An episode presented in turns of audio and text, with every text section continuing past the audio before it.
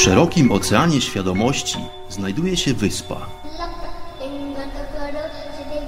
Ową wyspę porasta gęsty las.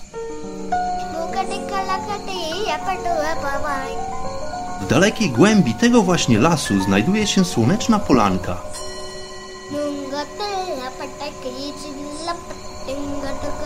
Przy tej oto polance w gorących promieniach słońca stoi sobie pewna magiczna chata.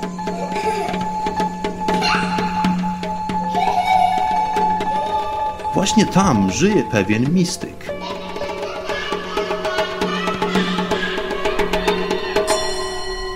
Mam na imię Bart i zapraszam wszystkich serdecznie do wysłuchania programu Chata Mistyka.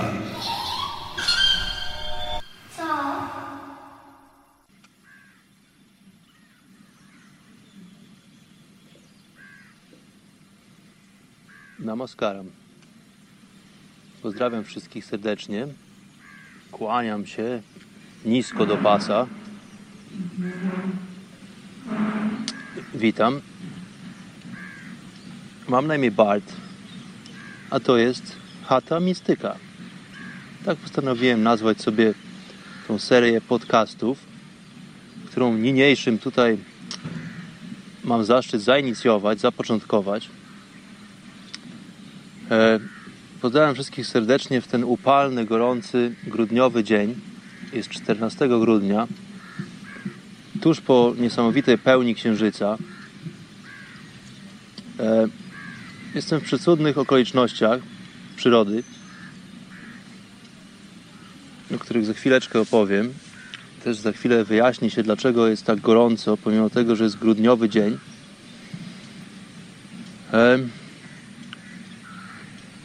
Troszeczkę postaram się opowiedzieć o sobie, o moich doświadczeniach, o tym, co dzieje się obecnie w moim życiu.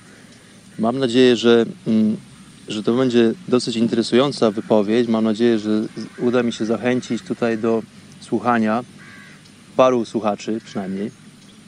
E, póki co forma tych moich wypowiedzi, przemyśleń będzie taka, że nagrywam tutaj to wszystko dla Was, moi drodzy, e, bez specjalnych warunków technicznych. Jestem na zewnątrz, siedzę sobie na takim rozgrzanym głazie granitowym, otoczony przepiękną zielenią.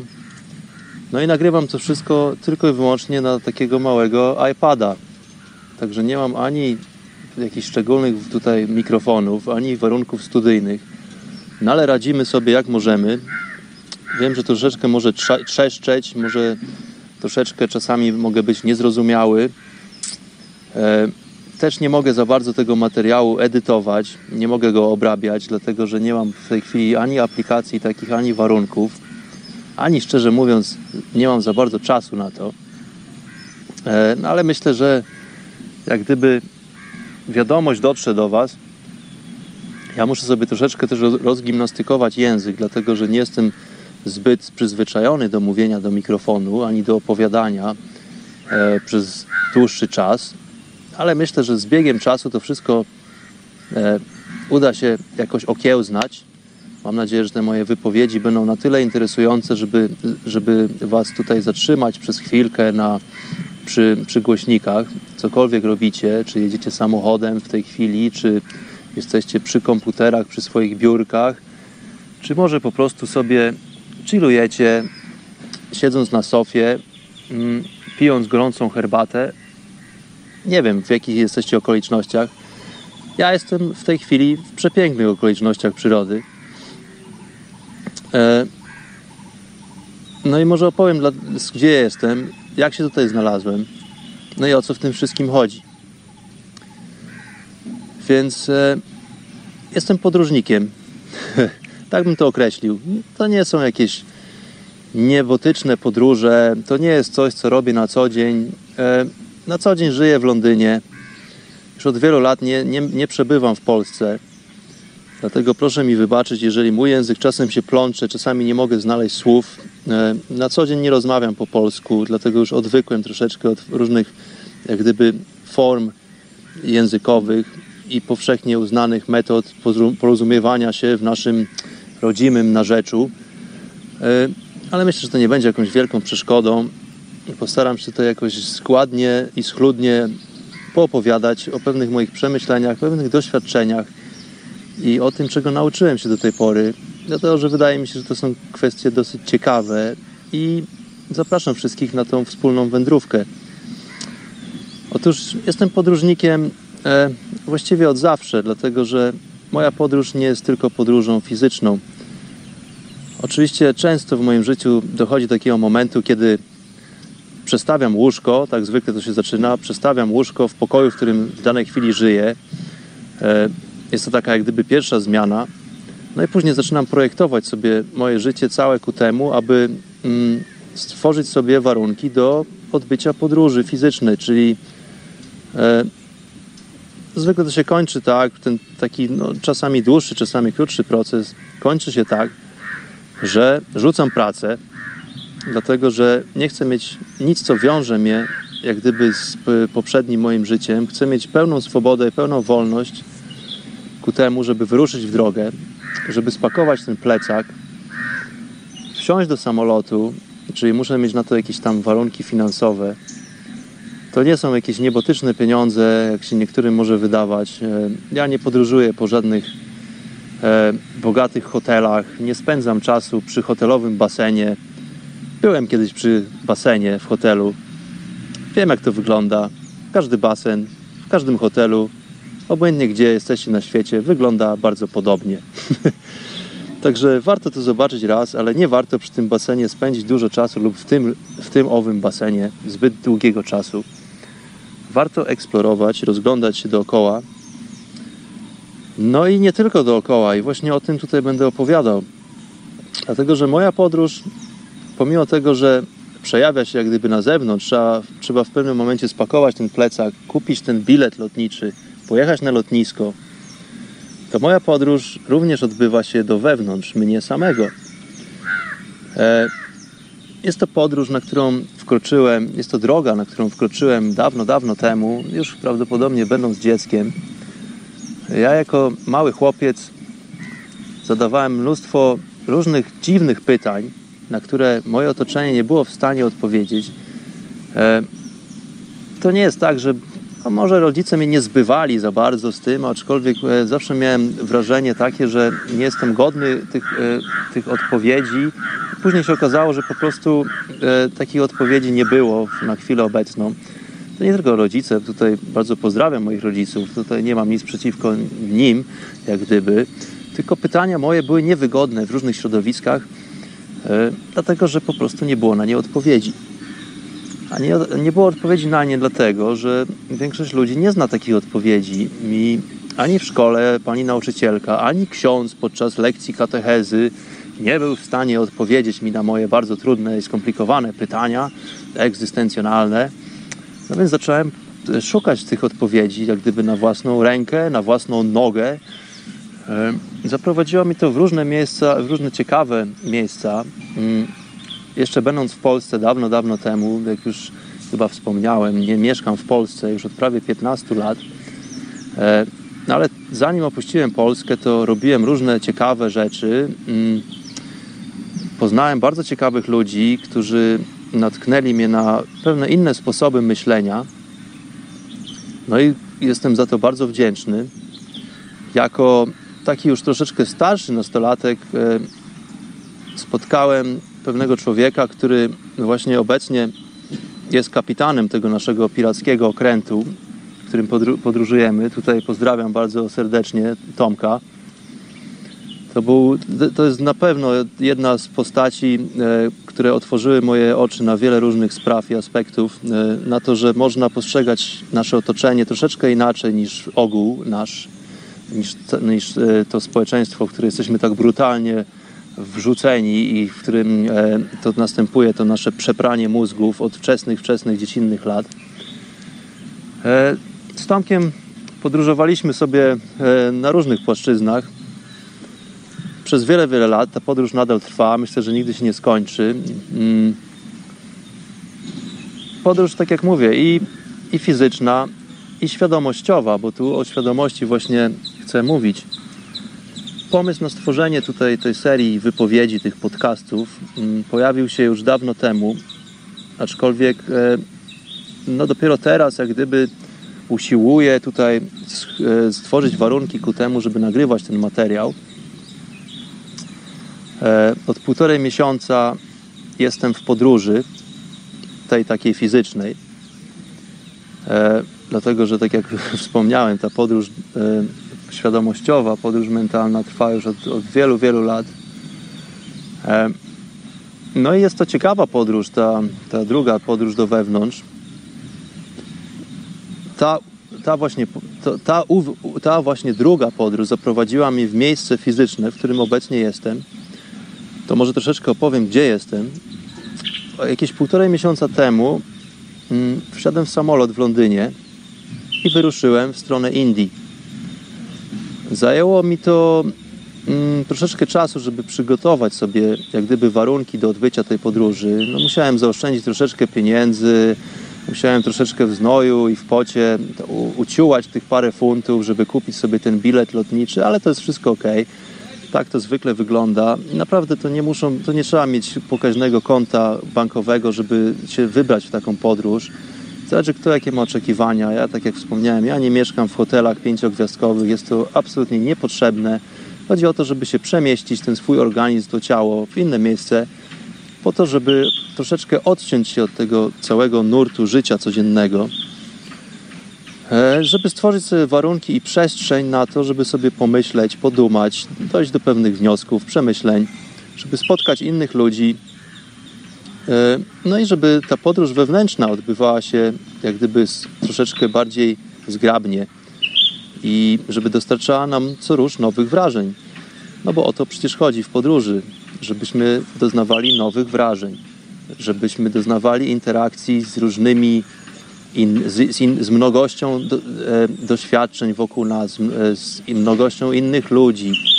Każdy z nas ma coś do powiedzenia, każdy z nas ma jakąś historię. Jest to świetna sprawa. To otwiera nam oczy na wiele spraw, taka interakcja z, z innymi ludźmi, z tubylcami. E, no i dla o to chodzi, żeby się wyrwać z tego pędu dnia codziennego, z tej maszynki, w którą jesteśmy wrzuceni od lat dziecinnych, po prostu z tego nonsensownego chodzenia do pracy codziennie i tej pogoni za, za kaboną, za, za kasą, za tą próbą stworzenia sobie komfortu psychicznego i bezpieczeństwa, mm, co jest w ogóle złudne, o tym za chwilę też powiem. Chodzi o to, żeby być wolnym człowiekiem, E, pieniądze wolności absolutnie nam nie dają, pomimo tego, że większości z nas może się tak wydawać. To, że jesteśmy bogaci, to wcale nie oznacza, że będziemy szczęśliwi. Szczęście absolutnie nie kojarzy się z dobrami materialnymi. Zresztą do tego wielu bogatych ludzi bardzo szybko się przekonuje. Szczęście również nie kojarzy się z jakąś e, z próbą zapewnienia sobie przyjemności na co dzień. Życie nie polega tylko na tym, żeby było przyjemne. Za chwilę też o tym opowiem. No ale powróćmy do sedna. Skoro jest to pierwszy odcinek tej serii e, moich podcastów, wypowiedzi, ja jeszcze sam nie wiem, jaką to formę przybierze, ale zacznę może od tego, gdzie jestem, co tutaj robię i troszeczkę opowiem o tym, kim jestem. Dlaczego doszło do tego momentu, kiedy mówię do tego mikrofonu. E, no więc wsiadłem w ten samolot w Londynie. Poleciałem do Indii. To już to jest coś, co zaplanowałem sobie od tylko paru miesięcy wcześniej. To nie były jakieś plany wieloletnie. Ja znam Indię troszeczkę z mojego poprzedniego pobytu tutaj w roku 2008 Aczkolwiek w tamtym czasie byłem tutaj z zupełnie innych powodów i w troszeczkę innym miejscu. Byłem e, bardziej na, na północy tego potężnego, musicie wiedzieć, subkontynentu. E, byłem na, na, na północnym zachodzie, w miejscu, które się zwa, zwie Goa i Karnataka. Goa to jest, taki, to jest jeden ze stanów e, takich prowincji w Indiach, których jest tutaj mnóstwo. Goa się utożsamia wielu ludziom z taką y, siedzibą hipisów, bo, no bo taką jest i to właściwie od lat 70., wczesnych lat 70., może nawet i wcześniej. Jest to taka ostoja, taka oaza hipisów. Bardzo dużo Amerykanów tutaj przylatywało w owych czasach i kiedy ten taki główny, kiedy ten taki mocny nurt hipisiarski był, był jak gdyby propagowany, on istniał i w Stanach Zjednoczonych i w Europie, no to tutaj właśnie w Indiach wielu takich ludzi znalazło się, zaczęło przebywać, uczyć się tutaj od lokalnych, dlatego że jest to kultura pełna, mm, jak gdyby, no jest, jest to bardzo bogata kultura, e, nasycona różnymi, różnymi, mm, no i tu mi brakuje słowa, czym nasycona? Doświadczeniami, dlatego że historia tego kraju, tego narodu jest bardzo, bardzo dawna. Jest to prawdopodobnie jeden z najstarszych ludów na tej planecie. No i właśnie dlatego ta kultura tutaj jest tak barwna, jest tak żywa, jest tak, wszechno, wszech, jest tak różnorodna również, dlatego że może nam się wydawać, że tutaj jest jakiś jeden główny nurt e, religijny, jakiś hinduizm. To nie, to wszystko jest nieprawda. Tutaj jest 1,3 miliarda ludzi w tym kraju. E, pomimo tego, że jest to potężny kraj, to, to jest bardzo, bardzo zasiedlony przez ludzkość. Jest tutaj bardzo duże zagęszczenie ludności. Tak dużo, tak wielu jest ludzi tutaj, prawdopodobnie tak wiele jest tutaj różnych bóstw i e, jest absolutna mnogość różnych religii. To nie jest jeden główny nurt, który tutaj figuruje. E, ale jest to kultura bardzo uduchowiona też, dlatego że nie można mylić sobie duchowości z religijnością. To są dwie odrębne rzeczy. One czasem idą równolegle, aczkolwiek są to dwie odrębne kwestie.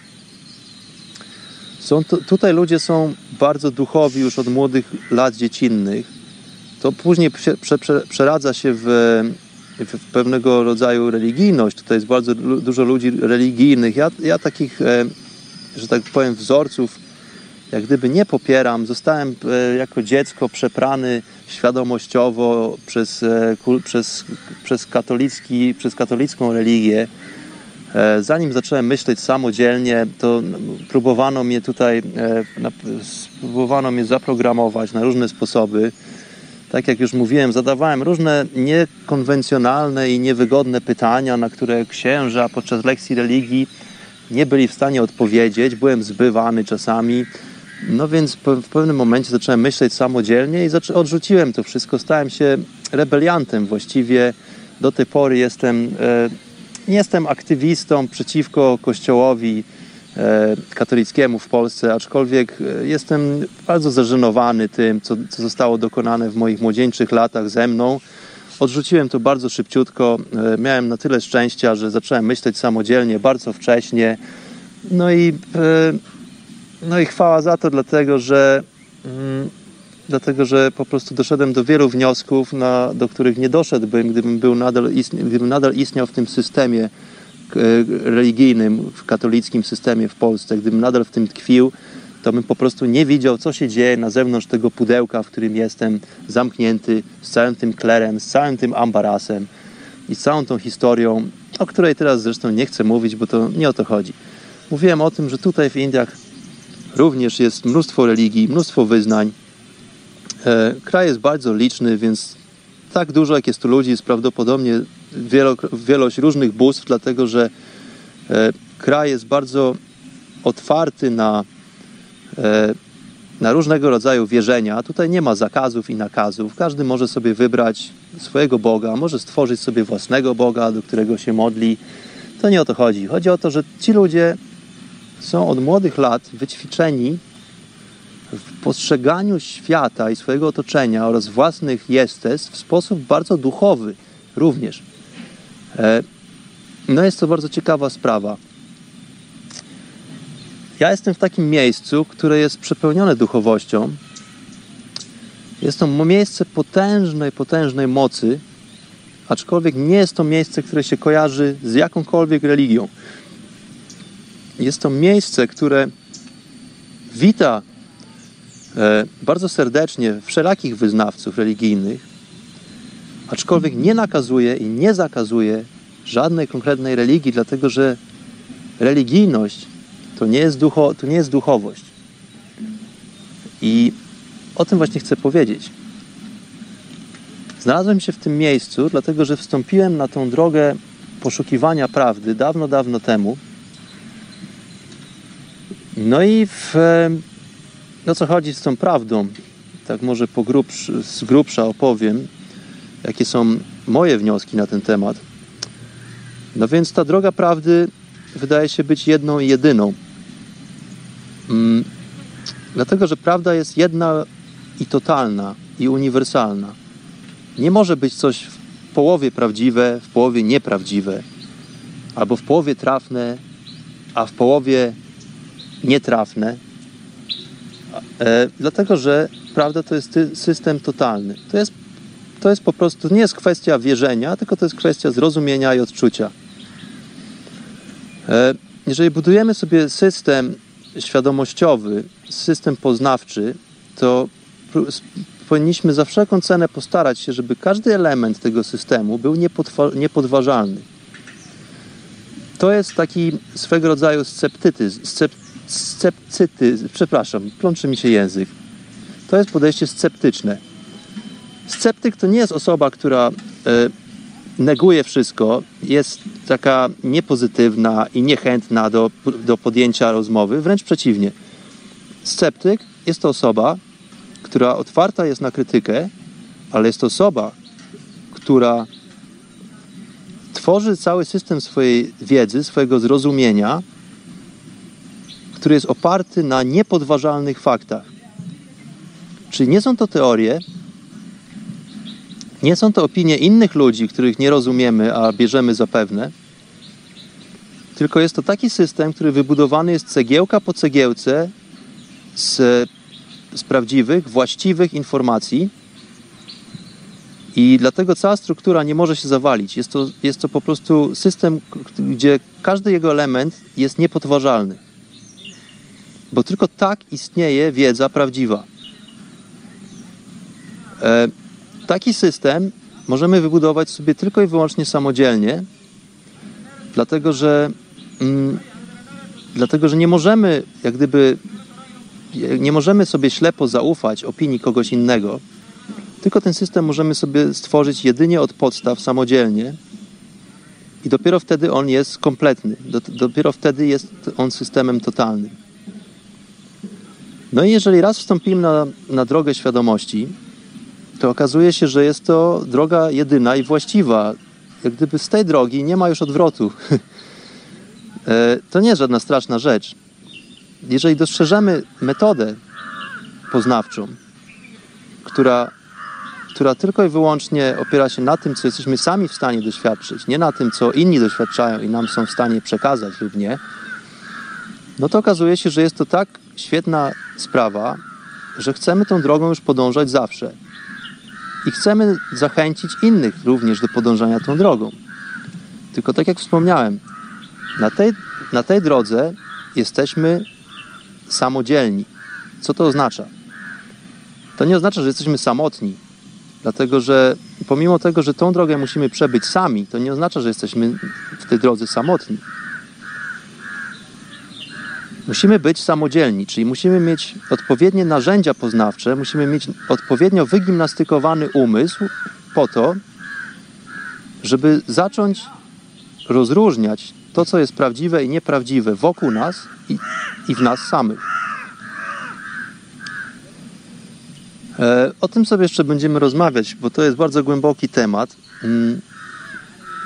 No ale co tu jest ciekawe? Warto wspomnieć, że chyba po raz pierwszy w historii tej cywilizacji jesteśmy w takim momencie, gdzie właściwie każdy z nas może wstąpić na taką drogę, każdy z nas ma równe szanse, równe predyspozycje, żeby tą drogą świadomości podążać. I, no i dzięki bardzo ra, raptownemu rozwoju technologicznemu e, żyjemy w takich czasach, kiedy chyba pierwszy raz w historii tej cywilizacji każdy z nas jest w stanie myśleć za siebie. I to jest bardzo, bardzo ciekawa sprawa. Wielu z nas sobie nie zdaje z tego sprawy, ale rzeczywiście żyjemy w takich czasach, gdzie każdy z nas ma prawo do tego, nie ma zakazów, nie ma nakazów i do tego mamy, e, do tego mamy technologiczne, e, że tak powiem, narzędzia do tego, żeby poznawać świat wokół nas takim, jakim jest on naprawdę. I nie musimy być zdani na opinie innych ludzi, nie musimy wierzyć innym na słowo, dlatego że historia tej cywilizacji pokazuje, że do tej pory w większych zgromadziskach ludzkości, w wioskach czy w miastach, zawsze były pełnione funkcje przez jednostki, były, pojawiały się pewnego rodzaju jednostki, indywidua, które starały się przekazać swoją, swoją opinię na temat funkcjonowania świata i na temat tego, jak powinniśmy my sami żyć, wyglądać i co robić w społeczeństwie. Oni próbowali takie, takie tak zwane prawdy przerzucić na, na, na to pospólstwo. Większość ludzi nie miała prawa ani wyboru do tego, żeby myśleć samodzielnie, tylko miała ślepo wierzyć tym właśnie ludziom, którzy pojawiali się w, w roli takich e, przewodników i duchowych, i no i to się przekładało na wszelkie inne dziedziny życia naszego. Takie funkcje miały różne nazwy w zależności od tego, w którym miejscu na świecie jesteśmy i w jakich czasach. To byli albo trubadurzy, podróżujący muzycy, którzy opowiadali nam, e, jak wyglądają, jak wyglądają kraje za siedmioma górami, za siedmioma e, morzami i jaka księżniczka spała z jakim królem i tak dalej, jakie z tego wojny wyniknęły. To byli kapłani wysokich różnych funkcji, mniej wyższych, niższych funkcji, to byli księża, to byli szamani, którzy w wiosce opowiadali nam różne ciekawe historie. No ale zwykle to odbywało się tak, że jakaś taka postać w tym zbiorowisku ludzkości miała za zadanie opowiadać nam, jak jest, jak ma być, jak my mamy żyć i co my mamy ze sobą robić. Także nie było miejsca na różne dziwne i niewygodne nie, e, pytania. No a teraz, moi drodzy, jesteśmy w takim czasie, w takim miejscu rozwoju tej cywilizacji, że każdy może te pytania zadawać, ba, każdy może nawet znaleźć odpowiedzi. Bo okazuje się, że to nie są tylko jakieś głębokie, metafizyczne pytania bez odpowiedzi: kim jestem, co ja tutaj robię, jaki jest cel tej wędrówki, e, czy, czym jest szczęście człowieka i tak dalej, i tak dalej. Zresztą odpowiemy sobie na te wszystkie pytania w miarę upływu czasu. No okazuje się, że teraz mamy internet. Możemy komunikować się globalnie. Mamy swobodę wypowiedzi. Nikt nie będzie nas wieszał i palił na stosie za to, że jesteśmy, e, za to, że jesteśmy nazwani czarodziejami, czarownicami, wyklęci przez społeczeństwo na banicję. Nie możemy żyć w mieście, dlatego że powiedzieliśmy coś głośno i tak dalej, i tak dalej. Oczywiście są takie miejsca na tej planecie nadal, no aczkolwiek większość z nas e, żyje w e, żyje w takich warunkach, że jesteśmy w stanie decydować o sobie, myśleć za siebie. No i cóż, cóż jest piękne, na domiar tego jesteśmy w stanie dzielić się tymi doświadczeniami ze, ze sobą. No i taki jest cel właśnie tych e, moich tutaj rozważań. Póki co, tak jak e, póki co ten, ten program będę nagrywał, dlatego że jestem w Indiach. Za chwilę jeszcze opowiem dokładnie, gdzie jestem i nie ma możliwości, żeby jak gdyby mm, na żywo prowadzić ten program, aczkolwiek myślę, że dojdzie takiego momentu w pewnym czasie, mam nadzieję, że będziemy mogli wspólnie rozważać sobie e, i ta interakcja będzie na żywo, dlatego że taka jest formuła e, radia na fali, że ludzie mogą dzwonić i jak gdyby dyskutować i ten dyskurs powinien trwać, e, wręcz zaistnieć, Dlatego, że o to chodzi. To powinna być interakcja, to wszystko powinno być spójne, płynne. My powinniśmy wszyscy jak gdyby e, przychylić się do tego, żeby tą, tą wiedzę, to, pozna, to poznanie razem tworzyć. Dlatego, tak jak mówiłem, ta podróż, pomimo tego, że samodzielna, nie jest podróżą samotną, to nie ma się tego, nie ma się co obawiać. Hmm. To może z grubsza tylko opiszę, gdzie ja jestem, dlaczego tutaj dziwne takie odgłosy są wokół mnie. Więc słuchajcie, moi drodzy, siedzę sobie na takim rozgrzanym od słońca granitowym głazie. Jest połowa grudnia, tak jak wspomniałem, tuż po e, pełni księżyca. Jest przepiękny, gorący, słoneczny dzień. Jestem u podnóża pasma gór w południowych Indiach. Góry nazywają się Valyangiri Mountains. ta nazwa góry jest taka troszeczkę jak gdyby z górką, powiedziałbym. Dlatego, że nawet na nasze polskie warunki to nie są właściwie góry, to są takie wzgórza. Aczkolwiek nie urągając, bardzo majestatyczne. To jest całe pasmo. Księg... Co... Rozglądam się dookoła po horyzont po prostu góry. Niezbyt wysokie. Ja jestem tu, tuż u podnóża. Góry porośnięte są bardzo gęstym lasem. To są zupełnie inne gatunki drzew niż my jesteśmy przyzwyczajeni do, do, do, do nich w Europie. To jest taka strefa tropikalna tutaj. Są wszelkiego rodzaju różnorakie zwierzęta tutaj, niespotykane w Europie. Są, jest ptactwo rozmaite, różnego rodzaju owady, wliczając w to komary, które po prostu na okrągło, ustawicznie próbują zjeść człowieka, szczególnie Europejczyka przy, przyjeżdżającego z Europy. To jest, to jest taki super treat dla nich, czyli taki super e, no to jest taki, taka niespodzianka biała polska krew to na pewno, na, na pewno jest słodziutka dla nich, także tutaj się troszeczkę oganiam, może być trochę hałasu z tego powodu. Tutaj różni ludzie przechodzą, dlatego że jestem w miejscu, gdzie jest dosyć dużo ludzi. E, wokół mnie, słuchajcie, drzewa wysokie, niektóre bardzo wysokie, niektóre owocowe, niektóre kwieciste. Zapach jest przepiękny, dlatego że jest tutaj mnogość różnych drzew właśnie porośniętych, które, które mają przepiękne kwiaty na sobie. E, oprócz tego wszelakie wszelkiego rodzaju palmy. Są tutaj palmy kokosowe.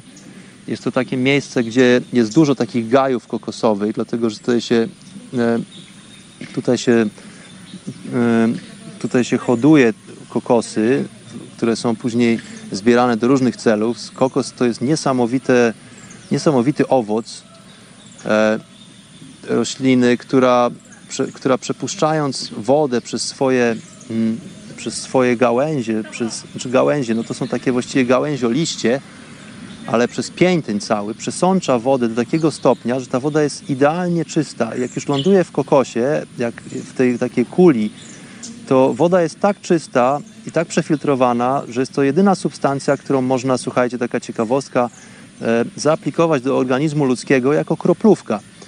Jeżeli ktoś w wyniku wypadku e, na przykład stracił dużo krwi, to woda kokosowa jest najlepszym odpowiednikiem, substytutem krwi ludzkiej. Ona posiada ten sam zestaw minerałów, ten sam zestaw witamin, żelazo i tak dalej. Wszystko to, czego nasz organizm wycieńczony w takich przypadkach e, nagłych potrzebuje. No ale to są przypadki nagłe. Warto pić wodę kokosową, dlatego że właśnie dużo ma tych składników. E, warto po prostu sobie pić wodę kokosową, jak się jest w takiej strefie klimatycznej. Oprócz tego z kokosów można również pozyskiwać takie, taki miąższ kokosowy. Jak one już troszeczkę starsze są, to po rozłupaniu tego kokosu jest tam dużo takiego białego miąższu. Tutaj w Indiach bardzo często gotuje się potrawy z tym, że oto miąższem, dlatego one mają bardzo przepyszny smak kokosowy. No i tutaj dużo jest tych drzew wokół mnie, tak. Jestem otoczony zielenią właściwie. Jak zapewne słychać, e, pomimo tego, że pewnie tutaj techniczne warunki nie są najlepsze, to na pewno słychać w, tutaj różnego rodzaju ptactwo w tle. Pojawiają się ciekawe zwierzęta. Pojawia, jest tutaj dużo małp. Trzeba uważać, nosząc ze sobą na przykład e, owoce, banany lub mandarynki. Trzeba mieć, mieć dobrze skitrane, dlatego że taka małpka potrafi podbieć, podbiec z, nie, z nienacka i po prostu wyrwać taki owoc z ręki czy też z torby. One są na tyle szczwane, że potrafią od, otworzyć sobie torbę, taką pozostawioną przez turystę nieuważnego torbę. Małpa jest w stanie otworzyć takową. No ale cóż, ja jestem tutaj na takiej nizinie, a w głębi lasu, ja jestem tutaj właściwie na takich obrzeżach już tego lasu, w głębi lasu znajdują się różne zwierzęta, które no, nie są zbytnio przyjaznie nastawione dla nas. Jest tu między innymi bardzo duża populacja słoni. No i okazuje się, że słoń, pomimo tego, że mądra bestia, no to słoń człowieka jednak nie lubi za bardzo. I często ostrzegano mnie tutaj, żeby samemu jednak do lasu się nie wybierać. Zresztą cały ten obszar, w którym jestem, jest otoczony takim drutem pod napięciem, po to, żeby te słonie trzymać troszeczkę z daleka od nas. No bo słonie rzekomo, szczególnie w grupach, a zwykle one w grupach się przemieszczają, mogą być bardzo, bardzo agresywne. Widziałem e, dziki w lesie, dlatego że już parę razy udało mi się wy, wyruszyć do lasu, także widziałem dziki. Widziałem ślady jeżowca, czyli to są te takie zwierzęta, które mają takie biało-czarne kolce długie, które potrafią się nastroszyć, odwrócić tyłem i strzelać tymi kolcami. Także parę takich kolców widziałem na szlaku moim. E, no oprócz tego, słuchajcie, są tygrysy, są czarne pumy, no i cała zgraja różnych owadów i mniejszych stworzeń, które próbują nas zjeść, ukąsić i otruć, wliczając w to oczywiście węże. Jest to, jest to kraina węży, wężów. E, Hindusi tutaj z reguły wiedzą, jak się obchodzi z tymi wężami, no ale dla takiego białasa jak ja, no to jest to niestety nie jest to polecane, żeby samemu podróżować, szczególnie gołą stopą po leśnych tutaj tych zakamarkach. Można napotkać kobrę królewską. Wiadomo, że jest to wąż jadowity. No i jak nie wiadomo, jak się zachować przy, takim, przy takiej interakcji z kobrą, no to może się to skończyć dosyć niefortunnie dla nas. E, no i tyle o tym miejscu póki co. Tak wygląda przyroda wokół tego miejsca, w którym jestem. Samo miejsce jest to południe Indii. Obszar nazywa się Tamil Nadu. Język lokalny to jest Tamil, dlatego że musicie wiedzieć, że w Indiach też są różne narzecza. To nie jest tylko język jeden, jedyny. Tutaj e, jest, w tym miejscu, gdzie jestem, jest, e, są ludzie z różnych części Indii i nie tylko, dlatego że jest tu mnóstwo ludzi z całego świata, z różnych krajów, w różnych częściach tego świata. No i mówimy tutaj wszyscy po angielsku, dlatego że lokalny język Tamil Nadu nie jest powszechny w całych Indiach. On tylko figuruje tutaj na południu Indii, więc jeżeli ktoś przy, na przykład przyjedzie z Mumbaiu albo z Delhi, czyli ze stolicy Indii, no to oni mówią innym językiem niż tutaj się mówi na południu. Więc takim powszechnym językiem tutaj jest e, język angielski. No ale co to jest tutaj? Tutaj to jest miejsce bardzo ciekawe. Jest to miejsce potężnej, potężnej mocy. Jest to miejsce stworzone w celu e, poznania. Nie, nie, miasta Poznania w Polsce, tylko w celu e, udostępnienia możliwości poznania wszystkim ludziom, którzy tutaj trafiają. Miejsce to nazywa się Isha Yoga Center, czyli po polsku jest to centrum jogi pod nazwą Isha.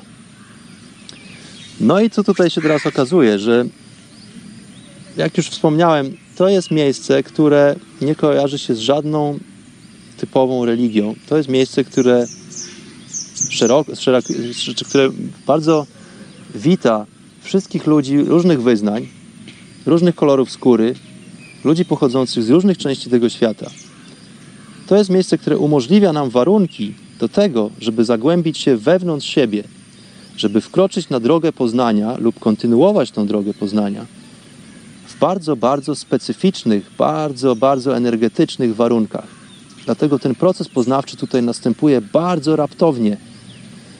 E, to jest coś na zasadzie, no, jesteśmy podróżnikami, e, możemy podróżować, podróżować na wiele sposobów. Możemy podróżować rowerem, możemy podróżować pociągiem, możemy podróżować samolotem. Jak gdyby cel jest ten sam, e, czasowo oczywiście najszybciej będzie nam podróżować samolotem. Więc teraz kwestia tego, jak szybko chcemy dotrzeć do celu, takie warunki musimy sobie podróży stworzyć. Czasami celem samym w sobie jest podróż, czasami chodzi o to, żeby, do, żeby dojść do celu. No i to miejsce tutaj zapewnia nam warunki, gdzie jesteśmy w, po prostu w bardzo błyskawicznym tempie w stanie dojść do wielu ciekawych wniosków i spostrzeżeń i wzbogacić się bardzo duchowo, czyli wewnętrznie. Jest to miejsce, które daje nam czas, warunki i nieprawdopodobną energię. Dlatego, żeby odbyć taką właśnie podróż. No i teraz o co chodzi z tą całą jogą? Ja na to poświęcę cały kolejny odcinek, dlatego teraz tylko wspomnę o tym lekko. Jest to moje pierwsze, jak gdyby, spotkanie z jogą w moim życiu. Mm, ja nigdy wcześniej nie praktykowałem jogi, że tak powiem, nie ćwiczyłem jogi.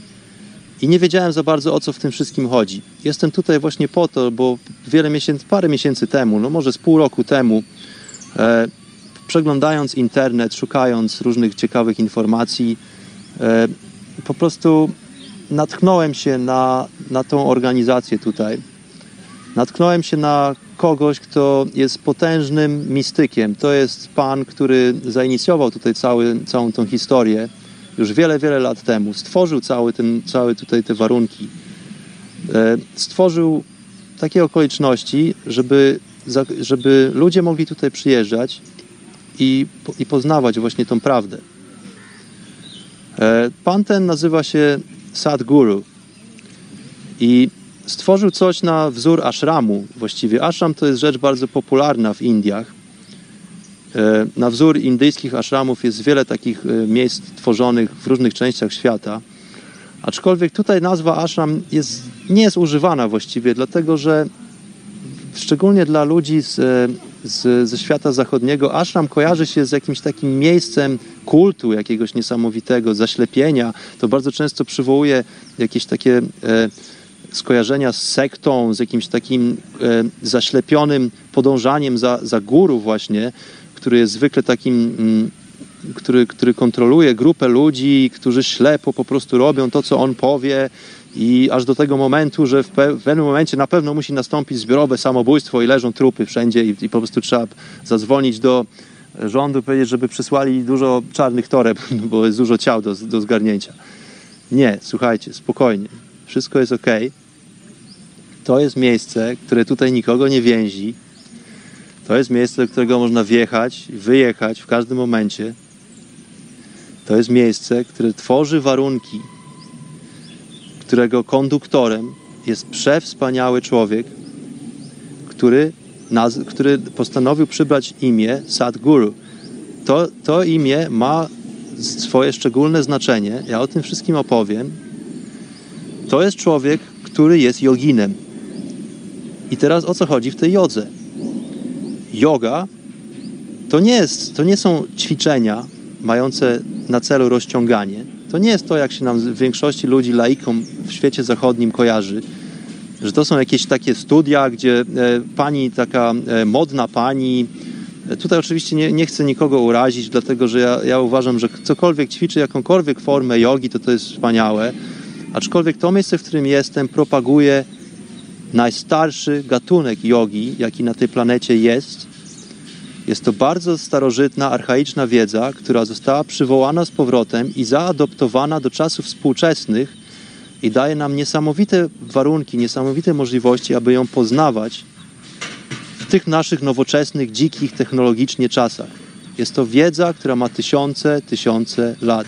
I dzięki Panu Sadguru ta wiedza powraca i zostaje rozpowszechniana równo każdemu, kto jest zainteresowany, bez żadnych niesamowitych stopni wtajemniczenia i bez żadnych zakazów, tylko ta wiedza jest rozdawana tutaj, w tym miejscu i również za pośrednictwem internetu już w tej chwili i różnych placówek powstających od niedawna i może już istniejących od paru lat na świecie.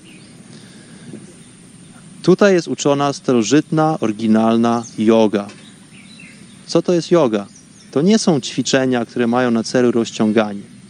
To nie, to nie chodzi o to, żeby zabrać, żeby zabrać matę zrolowaną i, po, i pójść raz w tygodniu, spotkać się z grupą e, z entuzjastów jogi i, i, stworzyć sobie taki swojego rodzaju klub taki e, socjalny, bo tak to w tej chwili w świecie zachodnim niestety wygląda. Yoga została po prostu spłaszczona do formy jogi studyjnej tak zwanej, czyli studio yoga, to są praktyki, które nie mają nic wspólnego z duchowością. To są praktyki, które jak gdyby kompletnie orżnęły całą ideę jogi tylko, i, i tylko propagują po prostu fizyczność e, tego całego procesu, gdzie yoga tak naprawdę jest potężnym rozwojem duchowym, a dopiero później fizycznym.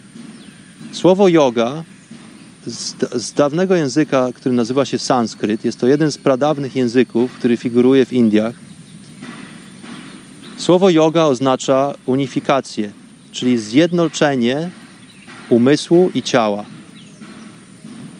I tak propagowany jest ten system tutaj i tak samo ważne jest trenowanie ciała, jak i trenowanie umysłu i rozwój duchowy. Te trzy aspekty idą ze sobą zawsze, nie mogę powiedzieć w parze, bo powiedziałem, że trzy, więc nie wiem jakiego słowa użyć, w, try, w tryplecie takiego słowa użyję. Więc yoga nie istnieje jako jeden element, jako jeden jedyny element z tych trzech przeze mnie wspomnianych. One wszystkie razem muszą funkcjonować równolegle. Niestety w procesie e, propagacji tej logi, jogi, przepraszam, w świecie, w, w, w krajach świata zachodniego zapomniano kompletnie o tym elemencie duchowym. Ludzie nie mają na to czasu. W tym biegu całym cywilizacyjnym postępie, co często wydaje się regresem, my jako ludzie wybra wybraliśmy na pewnym skrzyżowaniu, e, dokonaliśmy złego wyboru. Dawno, dawno temu, tysiące lat temu, ludzie byli zawsze bardzo duchowi. Życie odbywało się na paru różnych płaszczyznach. To było przede wszystkim chodziło o to, żeby zapewnić sobie przetrwanie do, dla organizmów naszych, e, co jest bardzo błahą, prostą rzeczą. My, jako, jako cywilizacja zachodnia, rozdmuchaliśmy po prostu tą umiejętność do jakichś zupełnie nonsensownych, nonsensownych granic. Przetrwanie nie jest naprawdę aż tak trudne, jak nam się wszystkim może wydawać. E, wszyscy wiemy doskonale, że musimy się odżywiać, wszyscy musimy zapewnić sobie ubranie, jak jest zimno, musimy zapewnić sobie dach nad głową. I to są takie podstawowe czynniki. Musimy mieć wodę do picia. I naprawdę to są bardzo podstawowe rzeczy, o których każdy z nas wie, każdy z nas ma umiejętności pewne wrodzone. My wzięliśmy sobie za cel życia, obraliśmy sobie po prostu jakieś doskonalenie tych umiejętności przetrwalniczych, co jest zupełnym nonsensem.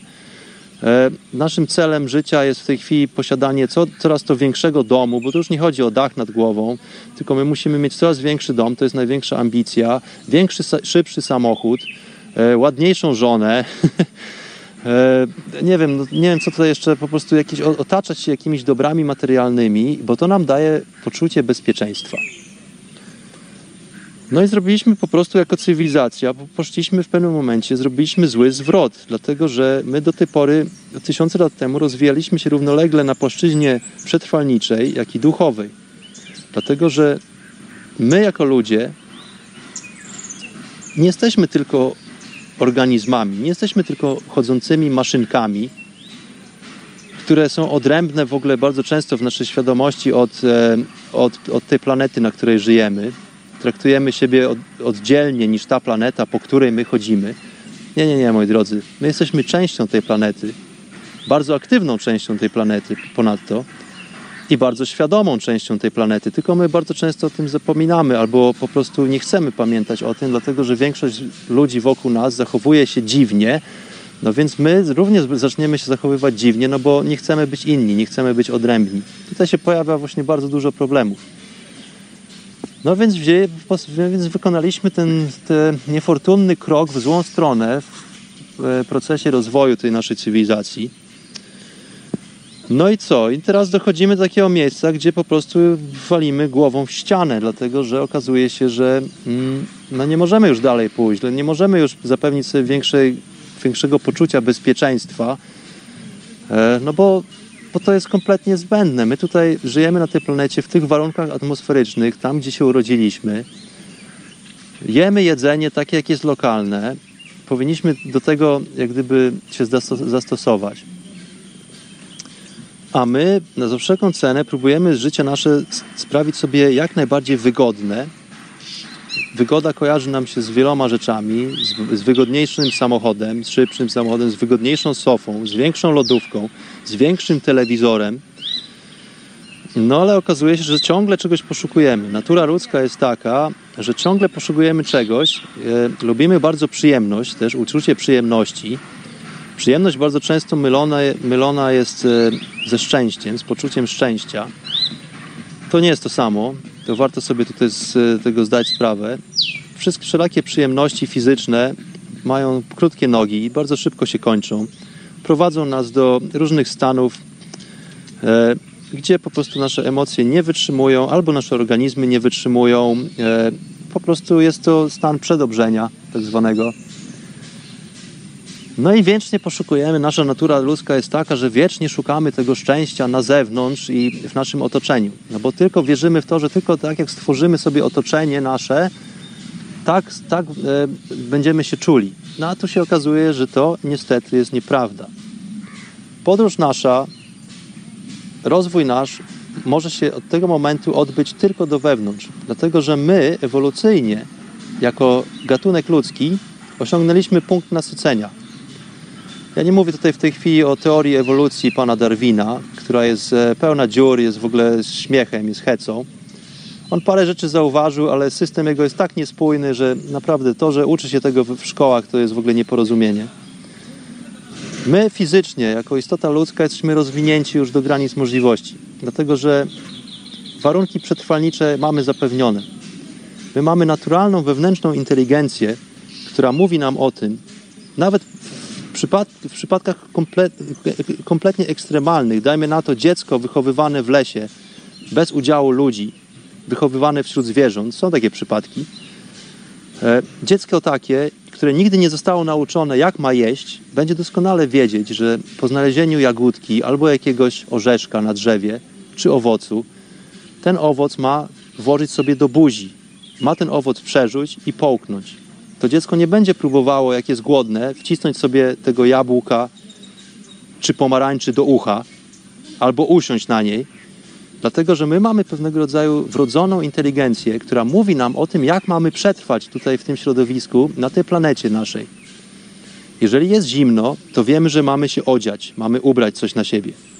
Jeżeli pada deszcz, pada śnieg, to wiemy, że mamy się schronić pod dachem. Więc naprawdę próba wyciągnięcia, próba popchnięcia tych wszystkich umiejętności do jakichś takich śmiesznych ekstremów kojarzy, po prostu kończy się nonsensem. My próbujemy budować sobie pałace, dlatego że będziemy się w nich czuli lepiej, otaczamy się, otaczamy się ogrodzeniami, jakieś bierzemy, z drugiej, idąc w drugą stronę, jakieś e, wstrzykujemy sobie szczepionki do organizmów, żeby się bronić przed wirusami, przed wszystkim, co inwazyjnie nas atakuje z zewnątrz. Przecież to jest wszystko bzdura. E, moi drodzy, podróż jest jedyna, podróż jest totalna. Jeżeli, do, do, do, jeżeli dojdziemy do zrozumienia, dochodzimy do punktu, w którym wnioskujemy, że wiedza prawdziwa jest jedna, jedyna i niepodważalna.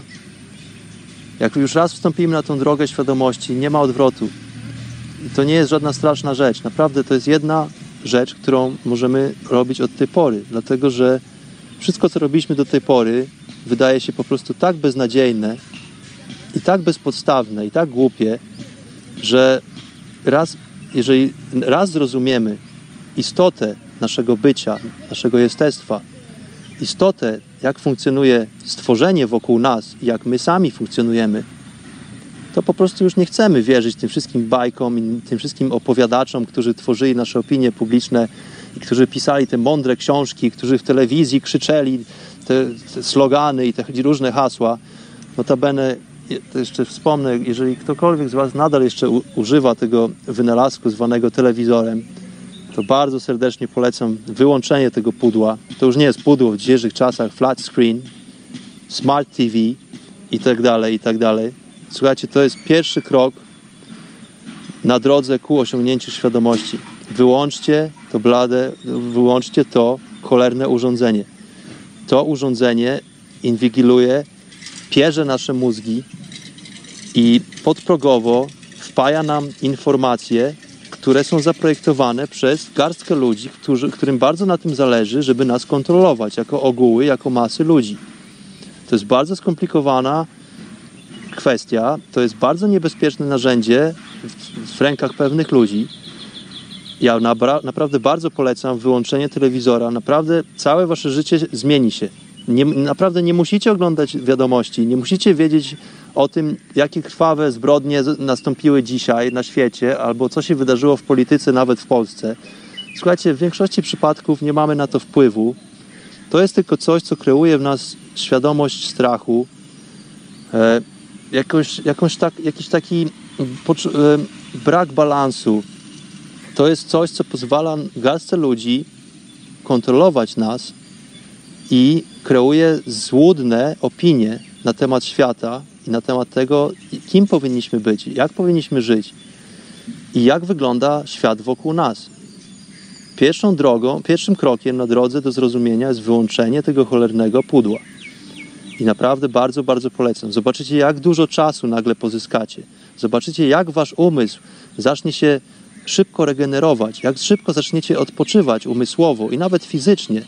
Zamiast przerzucając programy i pijąc browara przed tym telewizorem, oglądając głupie filmy, które nic nie wnoszą, które są po prostu go, dwugodzinną rozrywką, jakąś e, oglądaniem życia innych ludzi, oglądaniem strzelania, wojen, seksu, jakichś takich w ogóle dziwnych podmiot, które sprawiają nam przyjemność przez, przez parę godzin, a które nic nie wnoszą do naszego życia, oprócz, oprócz właśnie tego poczucia strachu i zniewolenia. Naprawdę bardzo, bardzo serdecznie polecam wszystkim odłączenie się od tego nurtu. Dopiero wtedy zaczynamy myśleć samodzielnie, dopiero wtedy zaczynamy dostrzegać świat wokół siebie, dopiero wtedy jesteśmy w stanie zwróci, zwrócić się wewnątrz siebie i dopiero wtedy jesteśmy w stanie wkroczyć na drogę poznania, która odbywa się do wewnątrz. Ta podróż odbywa się do wewnątrz, jest bardzo indywidualna dla każdego z nas. To jest podróż, której nikt za Was nie jest w stanie przebyć. Jest to swego rodzaju praca domowa, zadanie domowe, którego za, nikt za Was nie jest w stanie odrobić.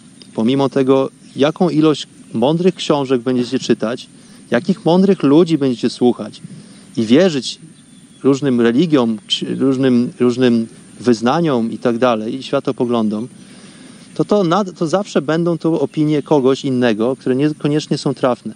Ja zapraszam bardzo gorąco, ponieważ jest taki gorący dzień, grudniowy, zapraszam do tego, żeby wyłączyć telewizor i zacząć po prostu oglądać to, co jest wokół nas. Odkryjecie wspaniałe, przecudne rzeczy. Życie jest pełne niespodzianek. Życie jest wspaniałe, smakuje wybornie, naprawdę. Życie jest tylko takie, jakie, jakie je sobie stworzymy. Jeżeli chcemy, żeby świat nasz wokół nas był mizerny, e, przestraszony, to taki świat sobie tworzymy. Świat jest tylko taki, jaki jest. A cały, cały pogląd na ten świat i opinię tworzymy sobie sami. Więc będę was bardzo chętnie, będę, będę was bardzo mocno zachęcał do projektowania tego świata samodzielnie od tej pory. Taki jest zamysł na, na te moje tutaj programy, na te podcasty. W, jeszcze nie wiem, jaką to formę przybierze. Tej chwili tutaj patrzę na zegar. Y, ta moja wypowiedź zbliża się już do prawie godzinnej wypowiedzi. Mam nadzieję, że nie zamęczyłem Was za bardzo. Ja myślę, że postaram się póki co ograniczyć tutaj te nagrania do, do takiej formy godzinnej. Zobaczymy, co w przyszłości z tego wyniknie. E, mam nadzieję, że udało mi się zachęcić Was do słuchania Chaty Mistyka. Tak postanowiłem nazwać ten program. Chata Mistyka. Dlaczego chata i dlaczego mistyka opowiemy sobie w przyszłym odcinku, w którym to również zapoznam Was trochę bardziej z miejscem, w którym jestem, z samą osobą pana Sadguru, no i ze znaczeniem słowa yoga oraz tym, skąd to słowo pochodzi i co ono właściwie znaczy. Dlatego, że może się okazać, że dla większości z Was po prostu otworzą się jak gdyby nowe horyzonty, dlatego że to, co do, do tej pory utożsamialiśmy sobie ze znaczeniem słowa yoga, ja zresztą to wiem po własnym przykładzie, to było naprawdę, to nawet nie, nie można powiedzieć namiastka, to było coś tak e, złudnego, jak zresztą wiele, ludzi, wiele rzeczy na, w, w drodze ku poznawaniu świadomości, ku poznawaniu prawdy. Także bardzo, bardzo zapraszam Was do, mm, zachęcam Was do słuchania kolejnego odcinka Chaty Mistyka, w której to opowiem Wam o tym, skąd pochodzi yoga, co to właściwie jest. No i zachęcę Was do dużo, do, do dalszych, głębszych rozważań. Póki co żegnam się. Pozdrawiam Was wszystkich serdecznie, kłaniam się w pas i zapraszam do kolejnego odcinka. Mam na imię Bart.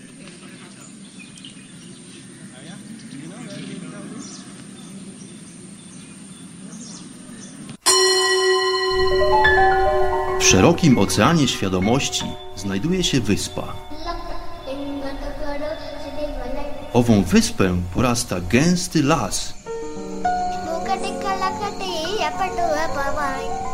W dalekiej głębi tego właśnie lasu znajduje się słoneczna polanka.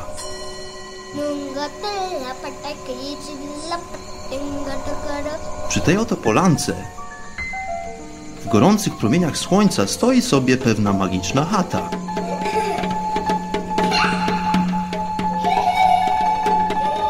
Właśnie tam żyje pewien mistyk.